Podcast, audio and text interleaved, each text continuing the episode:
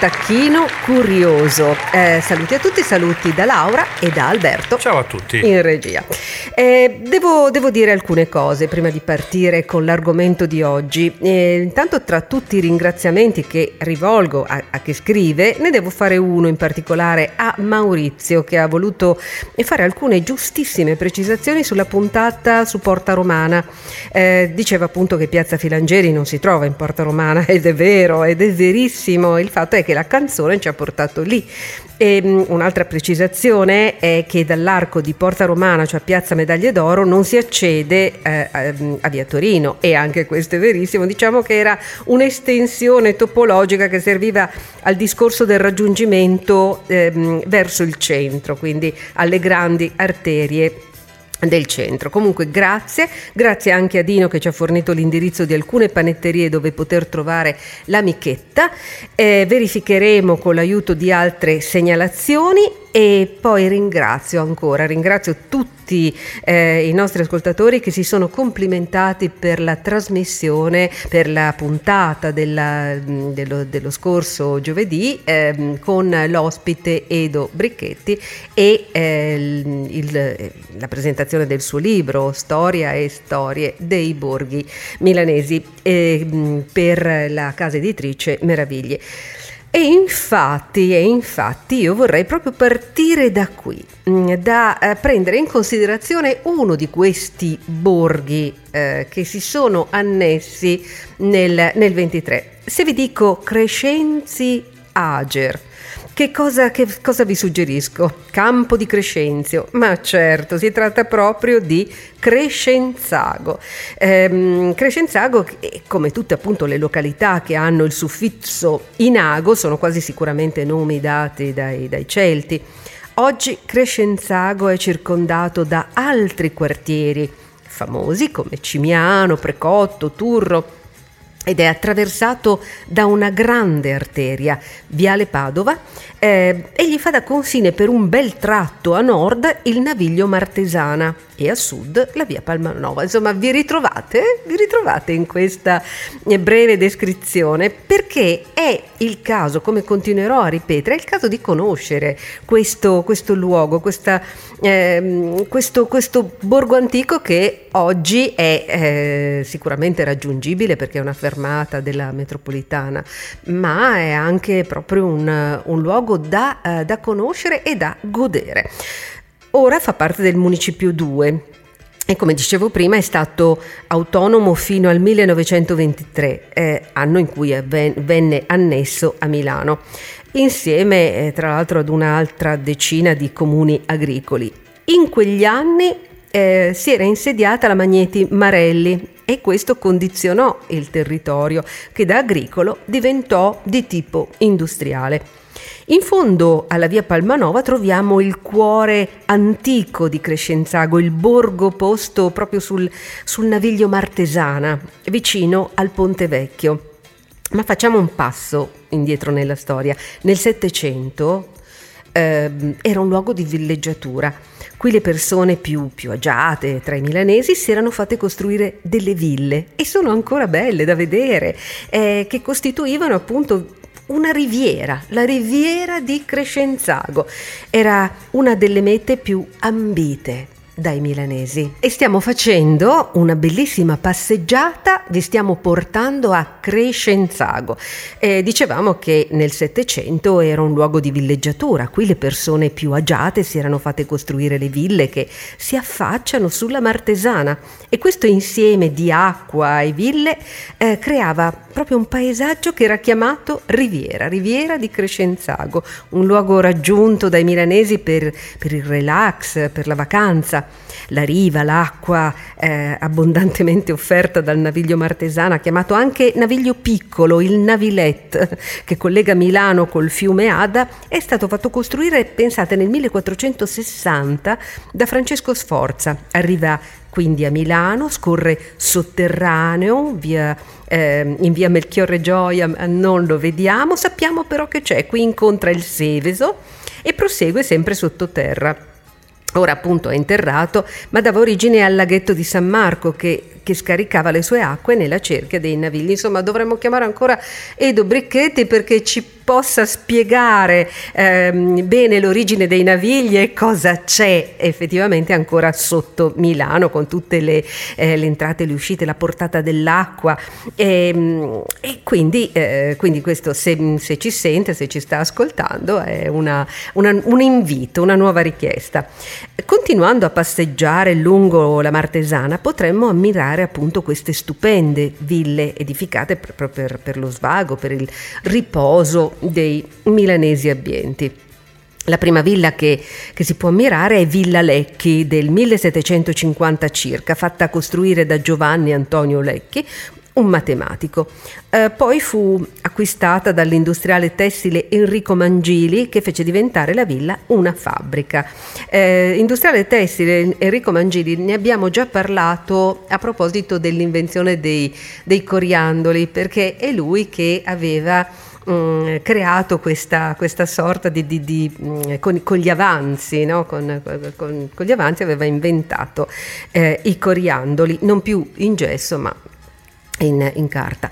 Una delle più eh, antiche della, della, Riviera è invece Villa dei Ponti in stile barocco, in un primo tempo appartenente alla Curia eh, fino al 1865, quando poi invece passò alla famiglia De Ponti e lì vicino, di fianco alla villa, fu fatta costruire una filanda con tanto di motrice a vapore. E in stile neogotico invece abbiamo anche un'altra bella villa, Villa Albrighi, acquistata da questi nobili conti nei primi del 1900. Poi c'è Villa Pino, Villa Pino, ehm, che non è un nome ma è un cognome chiaramente, in stile neoclassico, costruita dal generale napoleonico Domenico Pino. Ce ne sono altre, ve ne dico ancora una, Villa Petrovic in stile neoclassico dal 1919 al 1948 che diventò un collegio per le ragazze future educatrici. E insomma, eh, di cose da vedere eh, ce ne sono molte, per cui eh, spesso ci diciamo ma cosa facciamo? Ma andiamo, andiamo sulla, sulla Martesana. Sulla Martesana, la riviera Martesana che tra l'altro non è neanche così difficile perché è raggiungibile con la metropolitana. Milano in particolare eh, stiamo parlando di Crescenzago, un angolo che non possiamo perderci. E abbiamo parlato della riviera, mm, della riviera sulla Martesana, eh, luogo settecentesco, insomma, o meglio, che riporta alla, eh, alla riviera in quel periodo in cui eh, le persone andavano a rilassarsi ehm, sulla, nelle loro ville sulla, sulla Martesana. Però attenzione, eh, Crescenzago ha anche degli aspetti importanti che hanno fatto la storia, se volete, di, di Milano. Mm, a Crescenzago, in via Meucci, c'è un'ex fabbrica, la ex fabbrica Vander. Eh, la costruirono gli svizzeri quasi cento anni fa, nel 1924 e vi producevano la famosa ovo maltina, ve la ricordate? Eh, e chi non l'ha assaggiata l'ovo maltina, quel mix di malto, zucchero, cacao, uova e destrosio, confezionato in un barattolo arancione che poi si scioglieva nel, nel latte e, ehm, e, niente finiva ovo nella... maltina da forza. Da forza c'era la, la, famosa pubblicità ovo maltina da forza perché era una colazione un po' più energetica no? si pensava che l'ovo maltina e poi era diventato anche un luogo comune nelle battute. Cosa hai mangiato l'ovo maltina? Perché eh, effettivamente era, era anche una cosa gustosissima eh, era stata inventata dal dottor Albert Vander nel 1904 e divenne in poco tempo un prodotto alimentare molto popolare che appunto si proponeva come un prodotto eh, salutare, eh, a metà tra un ricostituente e una ghiottoneria. Nel 1942 lo scrittore Primo Levi, laureato in chimica nel 1941 a Torino, arrivò in questa fabbrica. Aveva 23 anni era, era un ebreo e in fuga dalle leggi razziali. A Lavander ci restò per circa un anno a fare il ricercatore, prima di fuggire poi in Val d'Aosta dove entrò a far parte di un gruppo partigiano. Nel 1943 scrisse una poesia dedicata a Crescenzago e, in questi versi rimangono eh, alcune immagini di questo pezzo di città di cui vi stiamo parlando e anche di una storia industriale che adesso non esiste più. E mh, mm, vi leggo, um, vi leggo questi, questi pochi versi. La poesia inizia così. Tu forse non l'avevi mai pensato, ma il sole sorge pure a Crescenzago. E poi dice più avanti, dai monti il vento viene a gran carriera, libero corre l'infinito piano, ma quando scorge questa ciminiera, ratto si volge e fugge via lontano, che il fumo è così nero e attossicato che il vento teme che gli mozzi il fiato. Bellissima, sembra di vederla, no? Alberto, questa ciminiera che, che sputa fumo nero, un fumo talmente nero da tenere lontani sole e vento. Dove, doveva effettivamente esserne piena la città di, di, di, ciminiere. Ancora adesso ne abbiamo alcune che non fumano e che svettano sullo skyline sì, di Milano. Sì, infatti, infatti. Eh, Primo Levi, eh, giovane uomo destinato durante la sua prigionia nel campo di concentramento di Auschwitz a fare esperienza appunto di ciminiere e fumi ben più funesti di, di quelli di una fabbrica, forse si sorprenderebbe di scoprire che ancora oggi, a cento anni di distanza dal suo soggiorno a Crescenzago, questa città non ha proprio ancora imparato a mantenere l'aria pulita. Nel 1944 gli svizzeri decidono di chiudere la fabbrica dell'ovomaltina per ristrutturare e dopo il passaggio ad una multinazionale questa realtà industriale termina appunto definitivamente la sua attività. Qualche anno fa gli edifici della fabbrica ormai in completo disuso sono stati ristrutturati con un recupero che ne ha mantenuto intatta la struttura originaria. Così oggi in via Meucci 43, dentro la ex Maltina, c'è un negozio.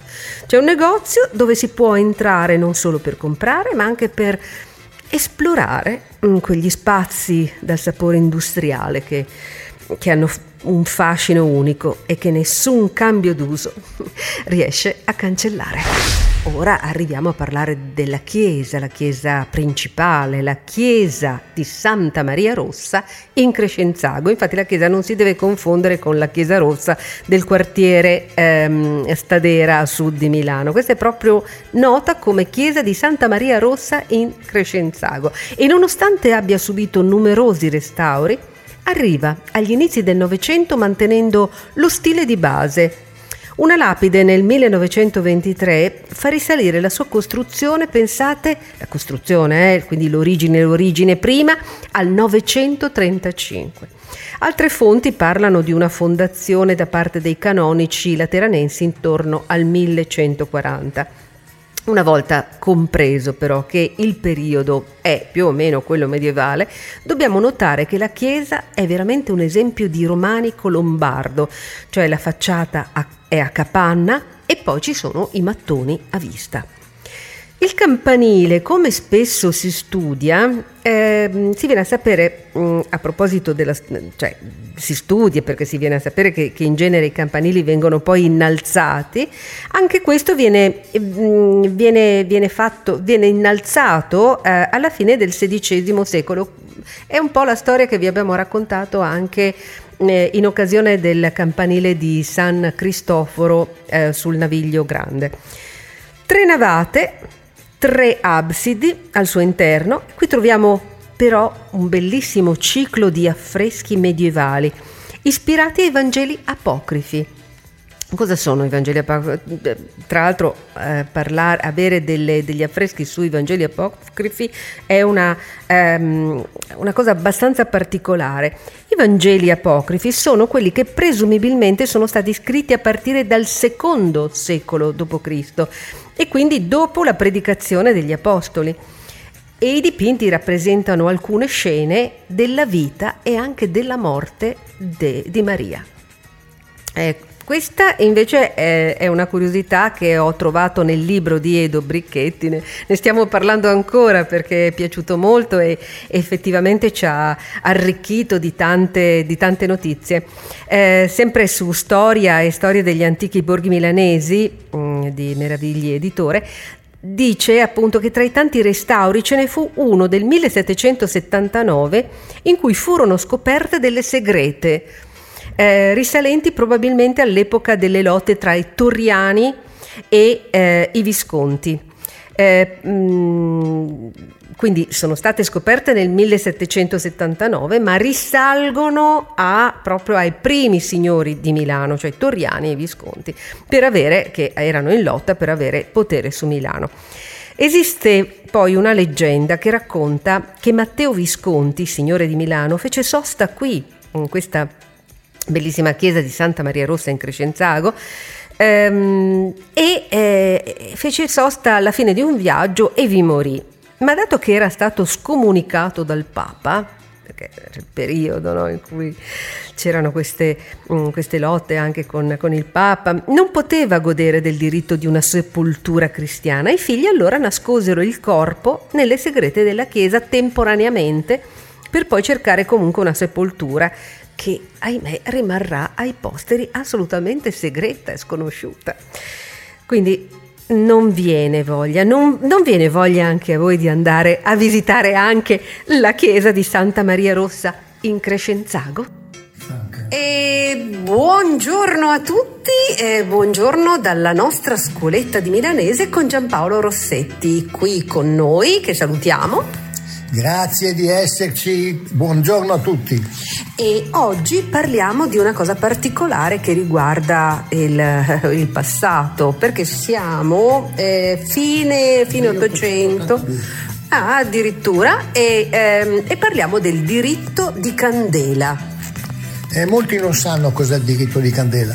Nel 1882, quando è arrivata la lampadina dall'America, Thomas Edison e Alva Edison, eh, qui hanno cominciato ad essere elettrificate le strade, le case, eccetera.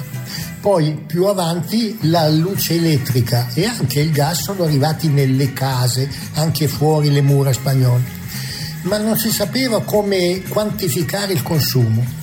Allora, per l'elettricità è stato molto più semplice perché hanno fatto il furfè. In Corso San Gottardo, la mia nonna nel 1940 pagava ancora il forfait, che era un, un, un tot ogni mese. Invece per il gas sono arrivati dalla Francia il compteur, i, i, milanesi lo di, dicono il compteur, prima di tutto perché viene dalla Francia, proprio per il fatto che il compteur era di una ditta che si chiamava Fregivers ed era scritto stamp, stampato sul proprio sul davanti del, di questo contatore, diciamo, contatore sì. esatto, il contatore. e funzionava come un jukebox gli si metteva il soldino e questo partiva, dava il gas e si faceva le minestre. Eccetera. Poi a un certo punto finiva, bisognava correre a mettere un altro soldino perché è come il jukebox. E allora i milanesi, visto che si chiamava Frege Ivers, Frege Ivers con la S accentata, l'avevano chiamata Frege Ivers, cioè fredde le verze. Allora c'era sempre qualcuno in casa che rideva Frege Ivers e allora correvano a mettere dentro il, il, il, il soldino Fregivers era diventato Fregivers. Tant'è vero che era un, un, intercalare per dire quando oramai non c'era più niente, eh, Fregivers, che Fregivers, perché era finito tutto. Ma torniamo al diritto di candela, quello delle osterie. Allora, il diritto di candela. Quando eh, è arrivata la luce elettrica, molte persone non la volevano e tra quelli, tra questi che non la volevano, che poi avevano forse anche ragione perché erano coloro i quali costruivano le candele, c'erano i, le, il, il, quelli che conducevano le osterie, le bettole, sì, sì, gli osti, le bettole, i caffettieri. E tenevano sempre una, poche candele nell'ambiente. Perché quando arrivavano i commensali che si sedevano a un tavolo, c'era la legge del diritto di candela. Potevano pretendere una illuminazione supplementare pagandola a parte. E allora era il diritto di candela. Quando due, tre, quattro, magari per giocare alle carte o mangiare, si sedevano, c'era poca luce, chiedevano il diritto di candela, che però veniva pagato a parte erano pochi soldi di rami, ma alla fine dell'anno per il caffettiere erano un piccolo rivolo di soldi che entrava. e quindi eh, loro non volevano la luce elettrica perché con la luce elettrica questo diritto di candela andava a, veni- a, a finire. Un'altra categoria era quella dei lampionai, quindi. Oh, c'erano i lampionai, ma poi c'erano anche i, c'erano degli artigiani che eh, qui nelle case patrizie c'erano dei lampadari meravigliosi che venivano da Murano, no? E avevano i portacandele, ma i, portaca- i portacandele poi a un certo punto sgocciolano. Allora c'erano proprio gli sgocciolatori e erano degli artigiani che arrivavano in casa e con una perizia, perché bisognava stare attenti se rompevi un lampadario di quelli erano guai, e lavoravano appena appena e toglievano il, il, la, la, cera in più, tutte le gocciolature, perché allora c'erano quei pendagli che erano, ehm, avevano molte facce, certo, molte facce. Certo. La, cadendo la, eh, la cera non permetteva più di trasmettere e moltiplicare la luce. Allora ogni tot arrivavano questi, si chiamavano smoccolatori. Smoccolatori. smoccolatori. Ed era un lavoro molto molto difficile quindi contrari esatto. all'entrata eh, della, certo. della, luce elettrica. Quelli non la volevano certamente. Eh, certo. Eh, Giampaolo, grazie per questo viaggio nel passato, come sempre. Ciao e grazie ancora. Eh. È sempre un piacere essere con voi. Crystal Radio Milano, ma oggi in particolare Crescenzago. E, ehm, e in quest'ultima parte della, della puntata eh, vi parlerò anche di un parco, perché tra via Agordat, via Padova si incontra il Parco della Martesana, creato nel 1978 dal 2006 intitolato ai martiri della libertà iracheni vittime del territorio, del, scusate, del terrorismo. Eh, tanto eh, e vario è il verde, fatto di, di robinie, tigli selvatici, carpini, betulle, querce e, e, c'è anche una bella varietà di aceri, si possono eh, persino vedere gli anatroccoli e anche dei pescatori che qualche volta sono in competizione, creano, fanno delle competizioni mh, mm, eh, in gara tra, tra loro. Nel, nel parco troviamo anche un centro un centro per le varie attività socioculturali che vengono organizzate appunto dal municipio mm, numero 2 e c'è eh, anche un teatro e aree per i giochi per i più piccoli, quindi mh, mm, che c'è di meglio eh, di, di, di, fare una, una, passeggiata fin là, dedicarsi magari anche una domenica, perché no? E Sembra allora, quasi una gita fuori, fuori ma, porta. Eh, infatti, eh? proprio fuori porta. Quindi oggi abbiamo parlato di Crescenzago, di come un borgo antico mantenga tuttora degli angoli veramente di splendore. Eh, ringraziamenti, ringrazio Giampaolo Rossetti per la sua scuoletta di milanese, se volete saperne di più potete seguirci anche su Instagram. Ringrazio Luana per la ricerca che ha fatto su, mm, eh, su Crescenzago, in particolare sulla ex fabbrica della, dell'Ovomaltina. Un saluto a Pier, a Maurizio che ci ha scritto a, mm, a, e anche ad Alessia, Clara, Bruno e, e, a tutti quelli che appunto hanno, hanno, scritto e continuano a scriverci. Noi continuiamo eh, ad aspettare i vostri contributi, i vostri commenti e segnalateci, stiamo ancora raccogliendo le segnalazioni per eh, i, le panetterie che, dove producono la, la, la, famosa michetta. Scrivete quindi a diretta chiocciolacristalradio.it o mandate un sms al 331 7853 555 precisate. Sms whatsapp quello sì, che volete. certo. Magari precisando per il tacchino curioso in modo che così per lo smistamento facciamo eh, siamo più veloci ci faciliterebbe molto. Noi vi diamo i nostri soliti appuntamenti Alberto. Noi siamo in onda la domenica e il giovedì sempre alle ore 11 a questo punto un saluto da Laura. Un saluto da Alberto. E come sempre dal tacchino che come sempre ringrazia. Ciao, ciao a tutti, ciao. ciao.